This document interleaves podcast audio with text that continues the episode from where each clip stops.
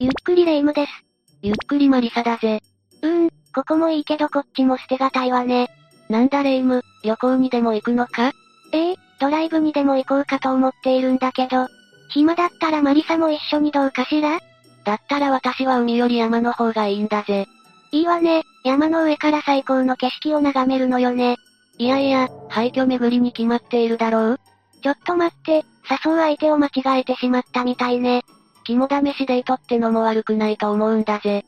全然魅力を感じないわよ。だったら私が肝試しデートの魅力を語ってやるんだぜ。とまあ今回は、事件発覚から解決まで24年もかかってしまった。肝試しから始まった謎の神隠し事件について解説していくぞ。それでは、早速解説スタートだ。この事件は、簡単に言うと失踪事件なんだが、単なる事故や事件と言い切ってしまうには、あまりにも不可解な部分が多すぎる事件なんだぜ。失踪事件って時点で、もうすでに謎だらけな気がするけど、レイムが言うんだから、それにはをかけてやばそうね。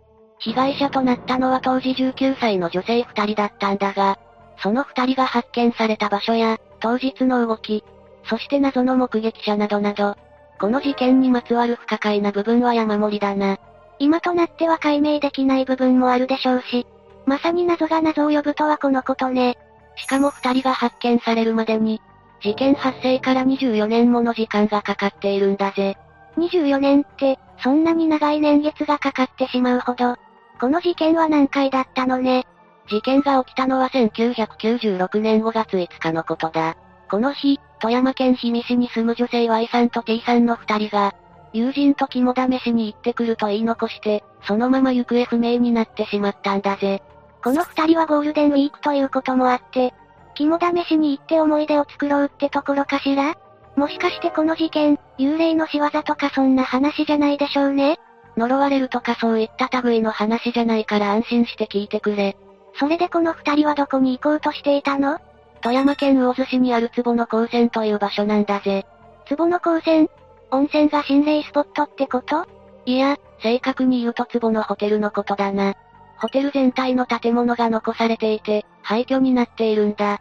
1956年8月に創業したんだが、経営状況の悪化によって1980年代半ばに倒産してしまい、そのまま買い手が見つからず廃墟になってしまったんだぜ。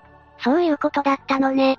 でも1980年代といえば、バブル景気の最中だと思うけど、どうして経営難に陥ってしまったの？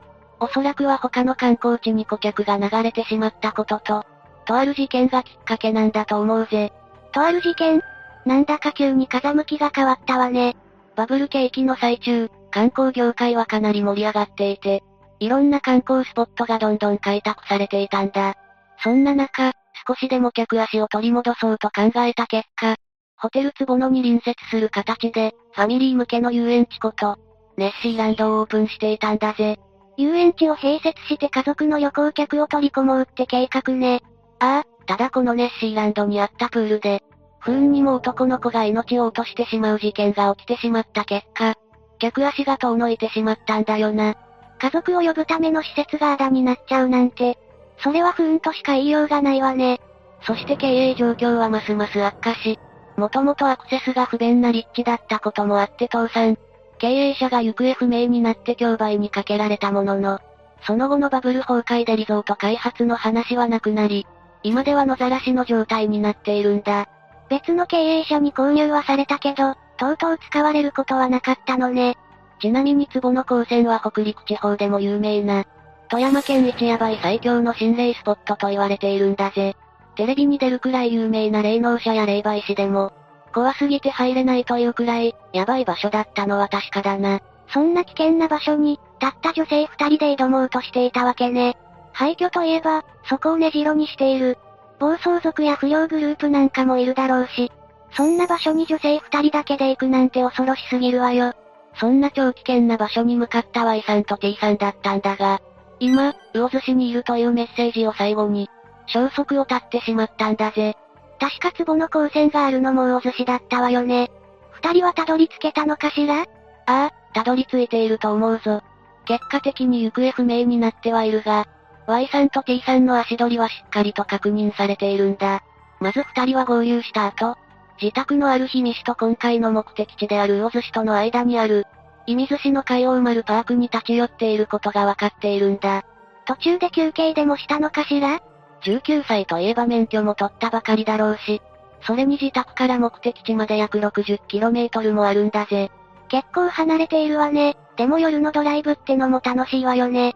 ちなみに海王丸パークには恋人の聖地にもなっているから、レイムも出かけてみたらどうだ？私は今、唐突な嫌味に思わずひるんでいるところよ。あと、魚津市に向かう途中のガソリンスタンドで、二人が給油していたこともわかっているぞ。これだけ二人の動きがはっきりしているのにもかかわらず、行方不明になっちゃったのよね。携帯電話で連絡を取ることもできなかったのかしら？失踪当時1996年の時点で、携帯電話の普及率は10%くらいだと言われているし、この二人も携帯電話は持っていなかったと思うぞ。じゃあ今、魚津市にいるって最後のメッセージは、どうやって送られてきたのかしら？ポケベルだな。ポケベル？名前だけは聞いたことがあるわね。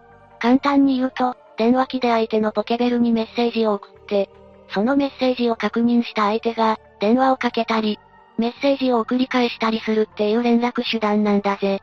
なるほど、ポケベルって受信専用だったのね。まあ、なんだ。ポケベルにやたら詳しいと年代がバレるから、この辺にしておくんだぜ。もう十分すぎるほど遅い気がするわよ。ずっと気になっていたんだけど、結局この二人は発見されたのかしら？ああ、発見はされているぞ。発見は、ってことは無事ではなかったということね。残念ながらその通りなんだぜ。しかも発見されたのは事件の発生から約24年後となる、2020年のことなんだ。なんでまたそんなにも時間がかかっちゃったのかしら？目撃情報も多かったのに不思議に感じちゃうわ。当時は多くの警察官やヘリコプターが出動して、かなり大掛かりな捜索活動が行われていたんだ。一年にもわたって捜索されてはいたが、その回も虚しく、見つかることはなかったんだぜ。だったら Y さんと T さんはどうやって発見されたのかしら ?Y さんと T さんの発見の決め手となったのは、ある3人の男性による目撃証言なんだ。その男性らは1996年の5月5日の夜、氷見市にある海王丸パークに出かけていたんだ。Y さんと T さんが立ち寄ったのと同じ場所ね。ああ、そこに1台の軽自動車が止まっていたから、声をかけようとしたところ、急にバックで発進してしまい、そのまま海に転落してしまったと証言しているんだぜ。こんな有力な目撃情報があるのに24年もかかっちゃったのね。実はこの目撃証言、事件発生から18年後となる、2014年に寄せられた情報なんだぜ。え？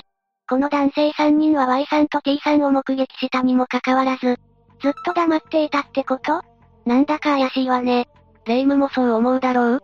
この男性らが語るには、自分たちのせいで Y さんと T さんが、運転を誤ってしまい、その結果海に転落したんじゃないかと。怖くなってしまい、警察にも通報せずに立ち去ったらしいんだぜ。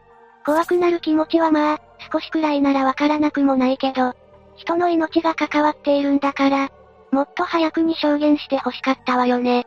24年間も帰りを待っていた家族が不憫でしょうがないよな。でも結局、それから二人の発見までに6年もかかっちゃってるわね。警察は、最後の目撃情報を寄せた男性3人の、身元の解明に時間がかかったと説明しているな。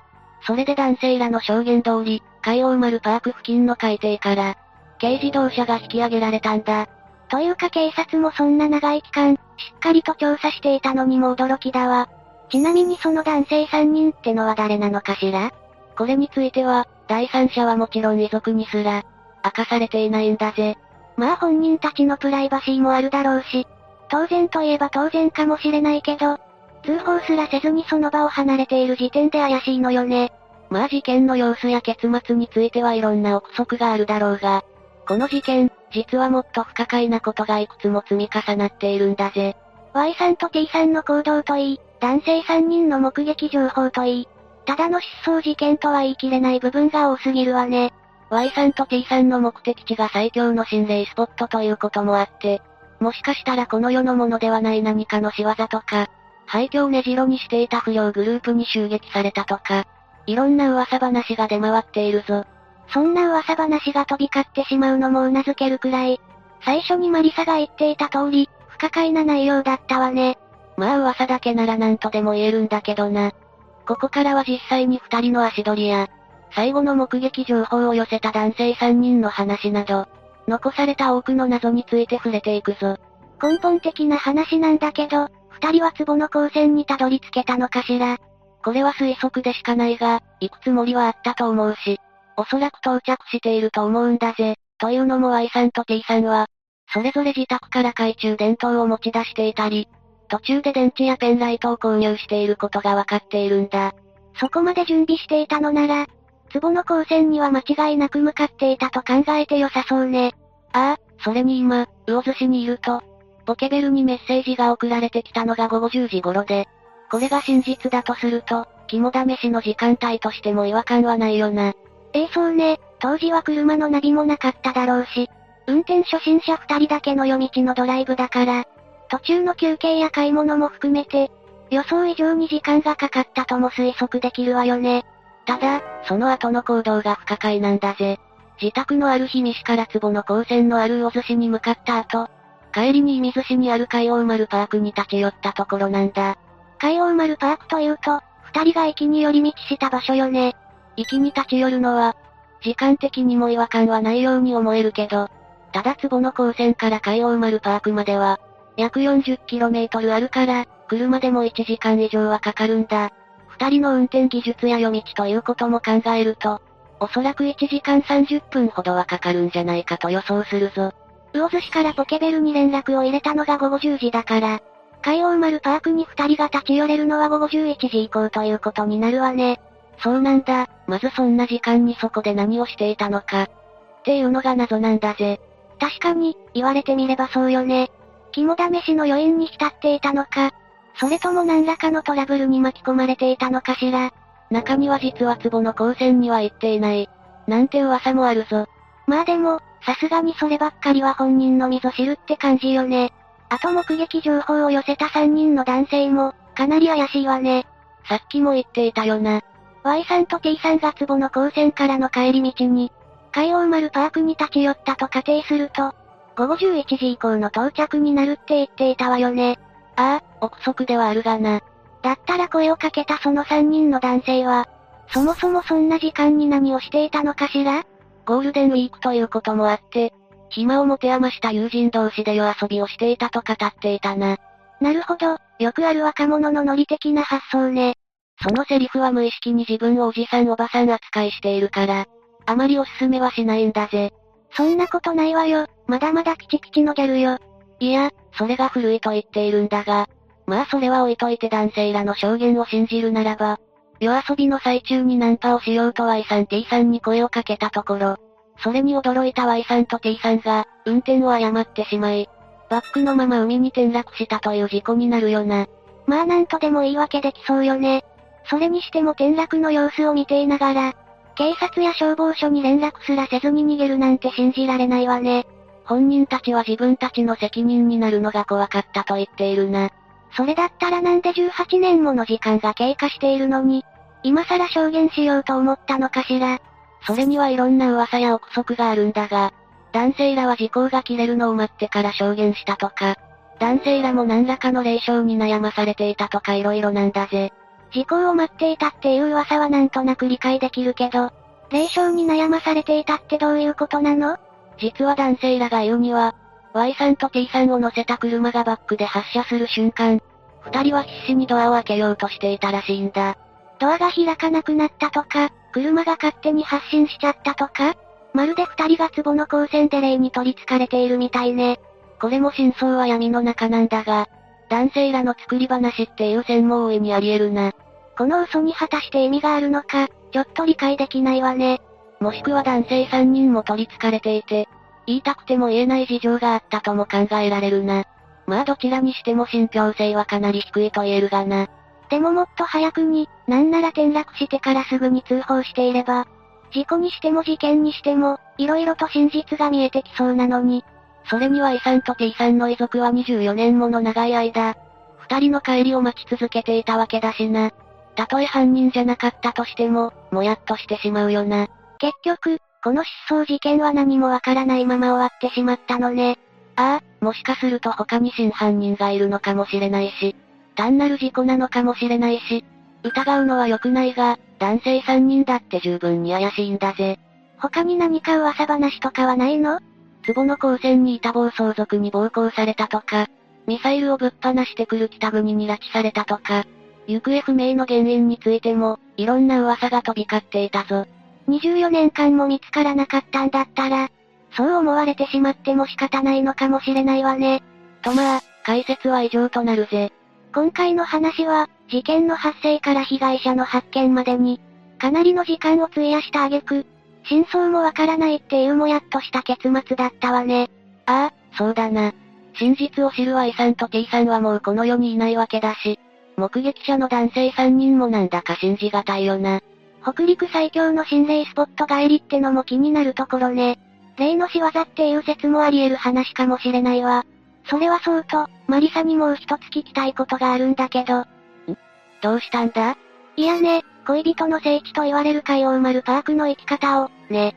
そんなもん、ナビに従って勝手に言ってほしいんだぜ。